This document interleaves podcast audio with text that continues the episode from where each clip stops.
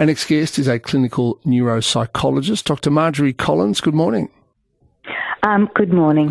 What do you think? I mean, should the AFL make helmets compulsory in footy? Would, would that would that help the likes of a future Angus Brayshaw not get concussed in the first place?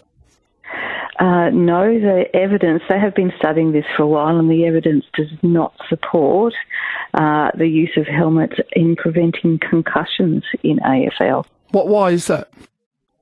Uh, really, because the, the issue with concussions is the fact that the brain is itself is actually in um, a fluid inside of the skull, and that fluid is a protection for the brain.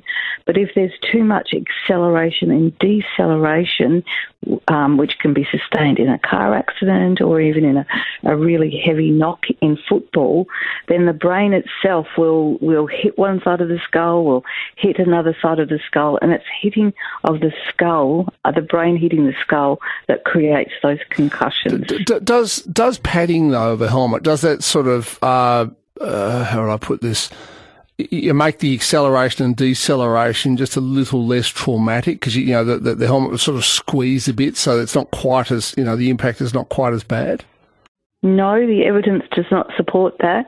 Um, it will actually, the helmets will actually help prevent a skull fracture, mm. but it's not the fracture that is the problem. It is actually the stretching and tearing of axons inside of the brain right. that occurs with these sorts of injuries. So, so what, what do we do, if anything? Do we just accept the concussion as part and parcel of the game, or are there, are there rules or aspects of play we should change? Well, I have to say that I love AFL. Uh, but I'm no expert on, expert on AFL.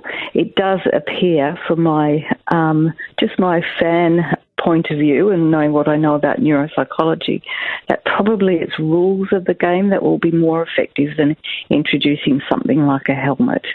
Um, perhaps also have, having increased um, time out after a concussion. It's yes. really the multiple concussion and multiple serious head knocks of the brain against the skull that is creating these problems.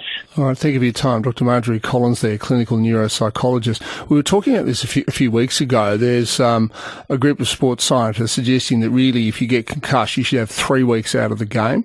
And the AFL guidelines at the moment are 12 days.